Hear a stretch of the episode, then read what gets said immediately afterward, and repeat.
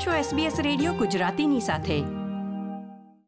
Australian સરકારે Covid nineteen મહામારી બાદ દેશની માઇગ્રેશન પોલિસીને ફરીથી કાર્યરત કરવા માટે સોમવારે આંતરરાષ્ટ્રીય સરહદો ખોલવા અંગે મહત્વનો નિર્ણય લીધો હતો.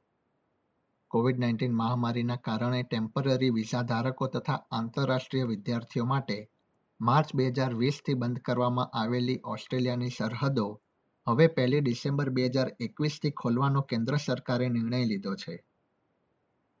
ઓસ્ટ્રેલિયાના વડાપ્રધાન સ્કોટ મોરિસને સોમવારે પોતાના નિવેદનમાં જણાવ્યું હતું કે, પહેલી નવેમ્બરથી ઓસ્ટ્રેલિયાના નાગરિકો તથા પરમેનન્ટ રેસિડેન્ટ્સ દેશમાં મોટી સંખ્યામાં પરત ફરી રહ્યા છે. અને હવે, પહેલી ડિસેમ્બર બે હજાર એકવીસથી ઓસ્ટ્રેલિયાના વિઝા ધરાવતા આંતરરાષ્ટ્રીય વિદ્યાર્થીઓ તથા વિવિધ વિઝા ધારકો દેશમાં પ્રવાસ કરી શકે છે.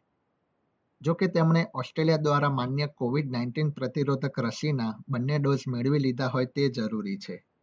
માન્ય રસીના બંને ડોઝ મેળવી લેનારા વિઝા ધારકોએ પહેલી ડિસેમ્બર બે હજાર એકવીસથી મુસાફરીની મંજૂરી માટે અરજી કરવાની જરૂર નથી. કઈ વિઝા શ્રેણી હેઠળ વિઝા ધરાવતા લોકો ઓસ્ટ્રેલિયાનો પ્રવાસ કરી શકે છે તેની પર એક નજર કરીએ તો આ વિઝા શ્રેણી હેઠળ subclass four zero seven training visa subclass four one seven working holiday visa subclass 457 temporary work skilled visa, subclass 482 temporary skill shortage visa, subclass 485 temporary graduate visa, subclass 489 skilled regional provisional visa, subclass 491 skilled work regional provisional visa, subclass 494 skilled employer sponsored regional provisional visa તથા student visa ધારકો Australia પ્રવાસ કરી શકે છે આ ઉપરાંત અન્ય લાયક વિઝા માટે ડિપાર્ટમેન્ટ ઓફ હોમ અફેર્સની વેબસાઇટ પર સંપૂર્ણ યાદી મૂકવામાં આવી છે.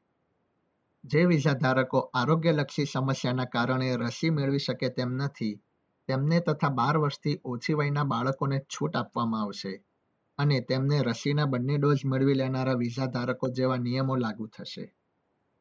ક્વોરન્ટીનના નિયમો પર એક નજર કરીએ તો વિદેશથી ઓસ્ટ્રેલિયાના જે તે રાજ્યો કે ટેરેટરીમાં ઉતરાણ કરવામાં આવે તે ક્ષેત્રના ક્વોરન્ટીનના નિયમો લાગુ પડશે તેમ કેન્દ્રીય સરકારે જણાવ્યું હતું.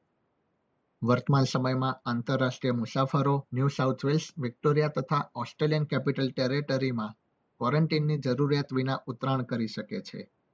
પરંતુ જો ઓસ્ટ્રેલિયાના અન્ય રાજ્યો કે ટેરેટરીમાં ઉતરાણ કરવામાં આવે તો ક્વોરન્ટીન થવું પડી શકે છે.